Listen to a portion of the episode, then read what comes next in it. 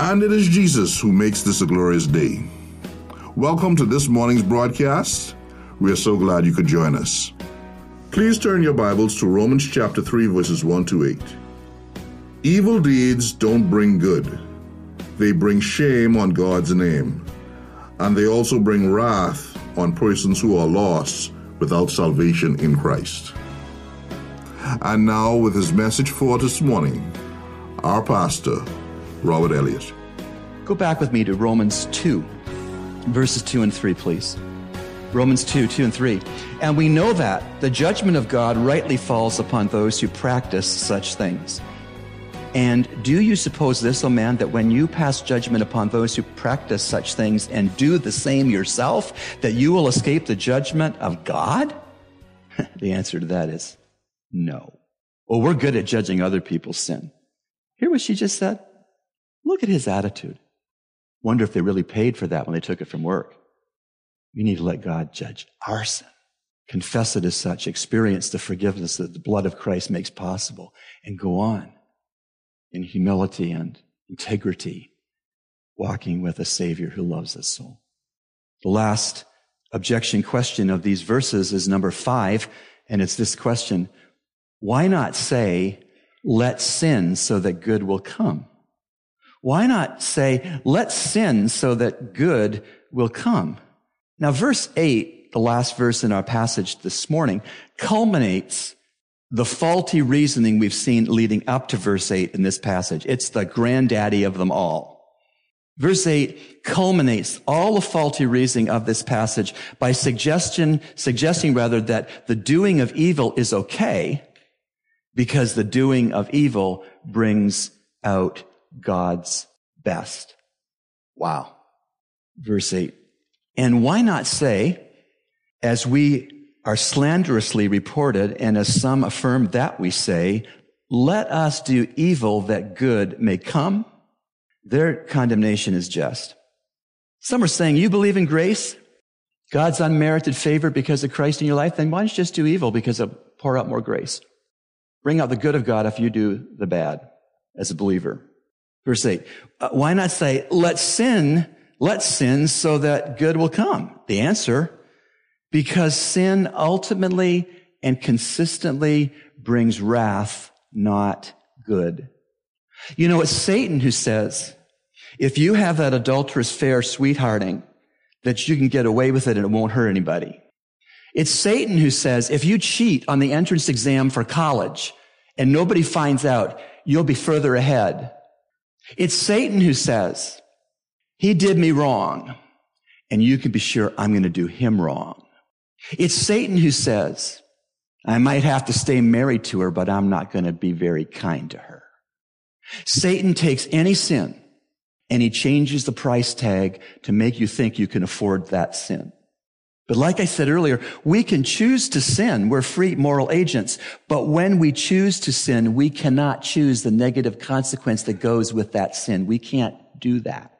There was a farm boy who lied in a business transaction on behalf of his father with farm, a farm contract. And the farmer father found out about the lie and how it hurt the other party who did business with him on the farm because his son lied. The farmer made his boy apologize and ask for forgiveness for lying in the contract to the other farmer. And then after he had done that, the farmer took his boy to the barn and he had a spike in one hand and a sledgehammer in the other hand. And he said to his son, son, I want you to pound that spike into that barn door. The boy did. And then the father said, I want you to pull that spike out of the barn door. Dad, it's going to be hard. Yeah, pull it out. I don't care how hard it is, do it. Find a way to do it. Boy eventually, with great effort, pulled the spike out of the barn door. Then the father said, the hole remains. You lied in that farm business contract. You asked for forgiveness and graciously the man forgave you, but there's a consequence that remains. He'll probably never look at you as he did before, even having forgiven you. That's the hole in the barn door that your lie has cost. Every one of us, if we choose to sin voluntarily, are going to be left with a negative consequence that even the forgiveness of the other party will not fully take away. And so in this verse, why not say, verse 8, as we are slanderously reported, as some affirm that we say, let us do evil that good may come. Here's the situation. Satan was duping them, fooling them, tricking them to say, okay, let's do some evil. Let's choose some evil deeds because that'll bring good. No, evil deeds don't bring good to God. Evil deeds bring shame on God's name. We are Christians, little Christ. We take God wherever we go. We are temples of the Holy Spirit. God does not live in this nice building.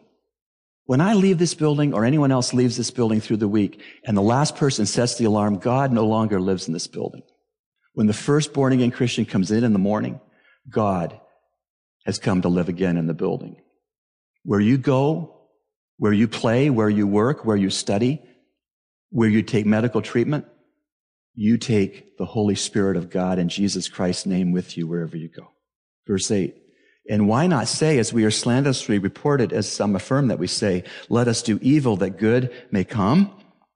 Their condemnation is sure. Their condemnation is sure because sin ultimately and always brings wrath, not good. Now, just in wrapping this up, Romans 1:18.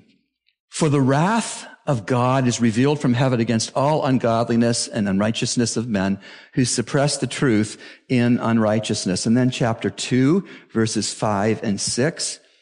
But because of your stubbornness and unrepentant heart, you are storing up wrath for yourself in the day of wrath and revelation of the righteous judgment of God. Verse six, who will render to every man according to his deeds. Sin ultimately and always brings wrath and not good. And very appropriately, back to chapter 3, verse 8, that verse closes with the only rational assessment of those who would perpetrate the lie and twisted reasoning of verses 7 and 8. Here's the bottom line. Straight from God to them and straight from God to you. Their condemnation is just. The person without Christ who says, I'm going to choose to sin because it'll bring somehow good out of God. If without Christ, that's what God says to them. Your condemnation is just.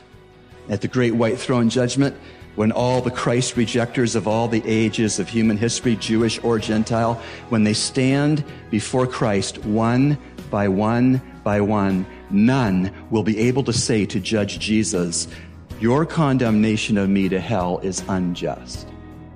No one will be able to say that. Thanks, Pastor Rob, for your message today. And now it's time for Youth Talk with Pastor Nicholas Rogers. Good morning. This is Pastor Nicholas, another edition of Youth Talk. And today we want to continue on our Raw series and talking about boldness, how we need to take a stand for Christ. And right now, as we're listening to this broadcast um, and you are preparing for school, I want you to think as we think of our culture, as we think of what's around us, we think of everything around us that is just screaming out that this is right, and this is right, and this is right. And yet, when we consider and we look at it and we compare it to the world standard, the world says it's right. But when we look at God's word, we see that it's not right. I want to ask you are you willing to take a stand when no one else does? Are you willing to say that I'm going to stand up for my faith, for my God, when no one else is, is willing to be with me or back me up? Because the reality is, is that that's what's going to start to happen in today's culture and society because we need to understand that we are going to go against the grain all the time. And as we start this series and we talked about last week and we talked about the boldness, I want us to continue on that same theme as we consider it's not easy to be bold. I want you to think about again for, for a second as we look at God's word at Daniel chapter 3 and a story that we heard growing up as a kid and um, in Sunday school. But I want us to look at some new truth and, and understand how this truth today is so real in today's society because when you turn on your television, you see all that's going on. And people are just compromising on their faith and compromising. And you hear uh, people who are well known who basically are trying to renounce their faith and say they don't want nothing to do with it. And, you know, people in the church are, are saying, well, it's okay to do this. And other people saying, no, it's not, instead of going to God's word and seeing what God's word says. The same dilemma what Daniel's friends, Shadrach, Meshach, and Abednego, what they had to go through. Because everyone else was doing it. Everyone else was all right with what was going on.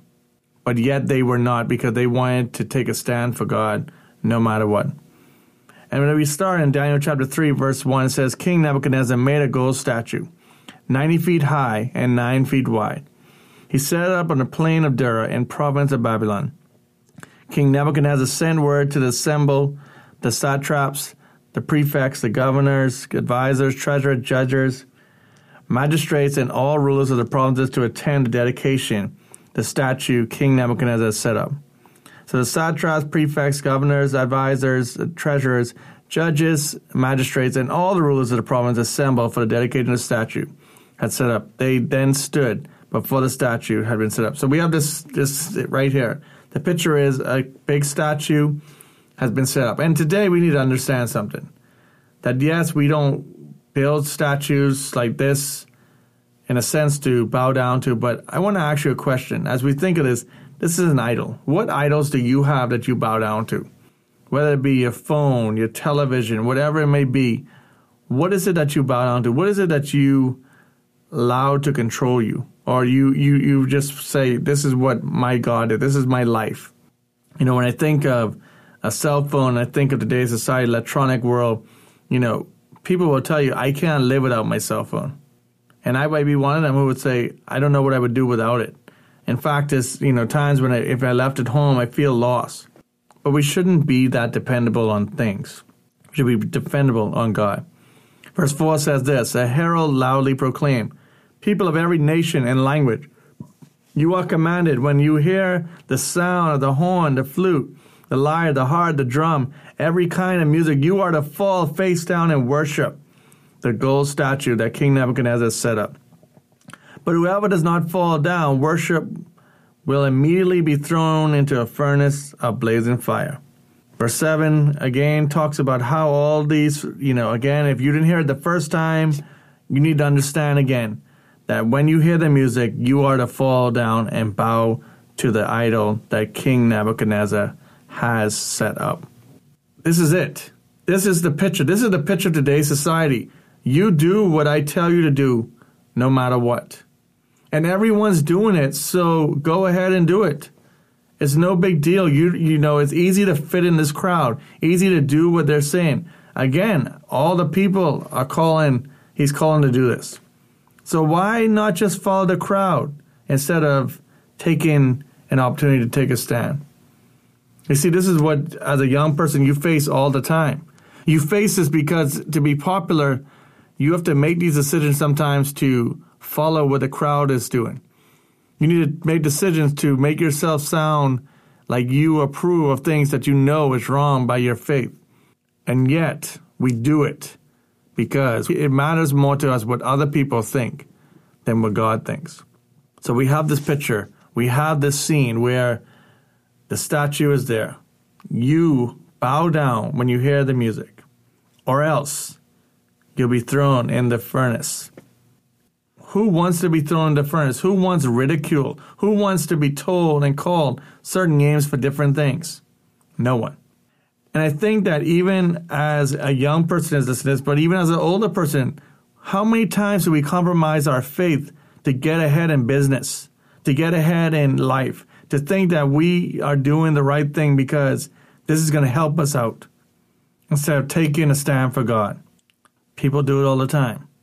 Verse 8 of chapter 3 said this Some Chaldeans took the occasion to come forward and maliciously accuse the Jews. They said to King Nebuchadnezzar, May the king live forever. You, as king, have issued a decree that every one who hears the sound of the horn, the flute, the zither, the lyre, the harp, the drum, and every kind of music must fall down and worship the gold statue. And whoever does not fall down and worship will be thrown into the furnace. Again, we have this picture. Do what I say. Follow me. And again, they are concerned about what the Jews, you know, they, they, they're coming forward because they want the Jews to fall down and worship this God and not the God that they should be following.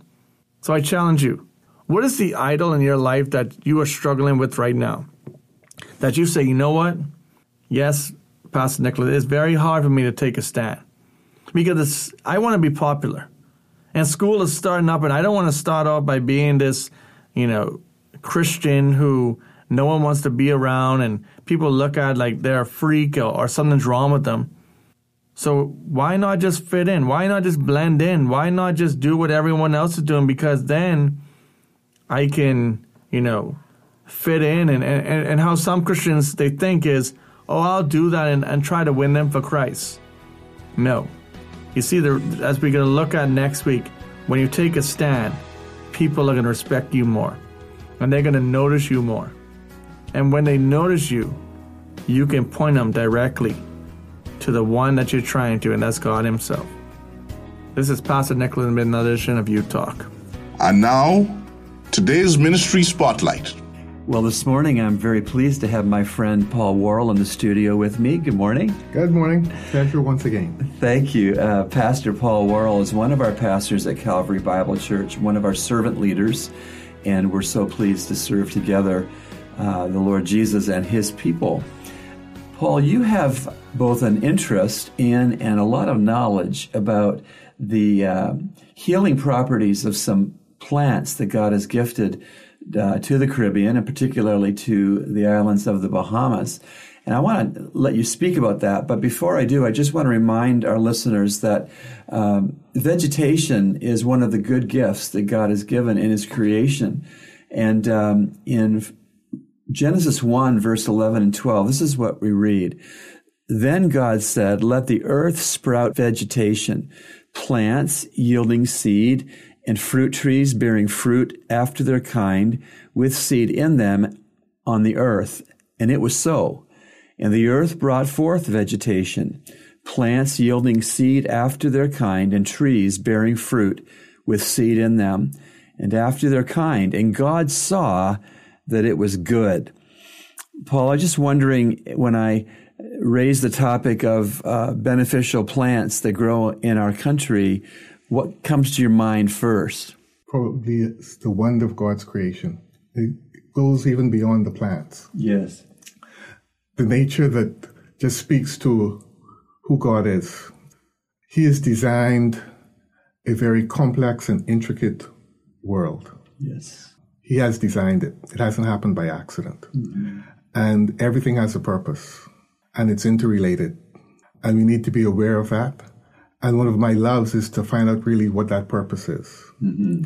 It fascinates me. It keeps me up at night. Mm-hmm. I just it brings a smile to my face. And the wonder of nature that's here in the Bahamas is absolutely amazing. Mm-hmm. It actually blows my mind. The beauty that we have here, the value that we have here, and historically, um, how we've actually used plants culturally socially and medicinally for our benefit. Mm-hmm. And one of my desires is that we never lose that, but always use it with an understanding that this is part of God's plan for us. It's for our good. And we just need to see God at work in His creation. I, I absolutely love it. Um, my wife and I, we are pretty much focused on using these plants as much as possible. Yes. And finding the stories because, as you know, in the Bahamas, we have a huge oral tradition. Yes. However, that doesn't serve us too well because after those people with all this knowledge pass on, it tends to die with them. We are trying to record and expose, particularly our young people, to the wonders of, of nature here, particularly the, the plants. For example, in our house, we do not buy imported teas. Our sons, um, from the time they were born, only drank what we would call bush teas. And we even created a business around it. People would come to our house and we'd only provide them either our traditional teas, some of our special blends, or freshly squeezed juices from Bahamian fruits. And it got to the point where people said, We'll pay you to do this. We love it so much. Mm. Um, we would encourage people, you can do it yourself. But unfortunately, um, for a lot of people who live busy lives, they don't have the time for that. Mm-hmm. But we're more than happy to provide it. And there's so many health benefits. For example, um, diabetes runs in my family. My mom has type 2 diabetes. Her mom had type 2 diabetes. And I was actually diagnosed as pre diabetic. Yes. I was actually put on pills. I decided I can't live a life just taking pills. And I actually researched um, really a bit about diabetes, what causes it, what it's all about, and found out the plants that actually would help in counteracting those things. And with diet, exercise, and actually consuming some of our teas, actually my healthcare provider said, Mr. Worrell, whatever you're doing, keep on doing it because you don't need those pills anymore. Praise the Lord. But, you know, if you speak with Grammy and Andros or in Mayaguana and Cat Island, they'll say, why are you so stupid? You could have done that. That knowledge is there. They've been doing it over time, but we've gotten away from it and we've gone to that microwave quick fix. And um, I think we're, we're suffering as a result. Sure. That's fascinating. So, uh, for listeners uh, thinking, boy, I'd like to know more about what's good for me that might help me in specific ways, how would you direct that listener to find out this information that is available? Like, how would he get it or how would she get it? Well, I'll say the way I got it. Okay. I got it from my parents. And whenever I go to a family island, I like to find the oldest, or at least the older people in the community, and I just have a word with them. Yes. Because that's where the knowledge base is. I must say, there's a cadre of young people who are expressing an interest in this. But again, that takes time. I like going to the source. But the older people in our community, there is wisdom that comes with with age. Certainly. A lot of wisdom that comes with age. And I find that the older people are more than happy to share with you. More than happy. And I just love to have conversations with them. I mean, I can speak with them all day long. There's also, in this day and age, research on the internet. Yes. There are many books that have been written about Bahamian um, fauna and flora. Unfortunately, a lot of them have not been written by Bahamians. But we've had people from around the world who've researched what is here in the bush. And it's amazing. And this is scientific research, documented, tested, the value of the leaves, the trees, the barks in our country. It's Fantastic. absolutely amazing. Um, I, for example, I can pre- prepare a tea that's comparable to a northern chamomile using only Bahamian leaves. Calms you, it soothes you, it's anti-inflammatory, excellent for digestion, and guess what? It tastes great. Beautiful.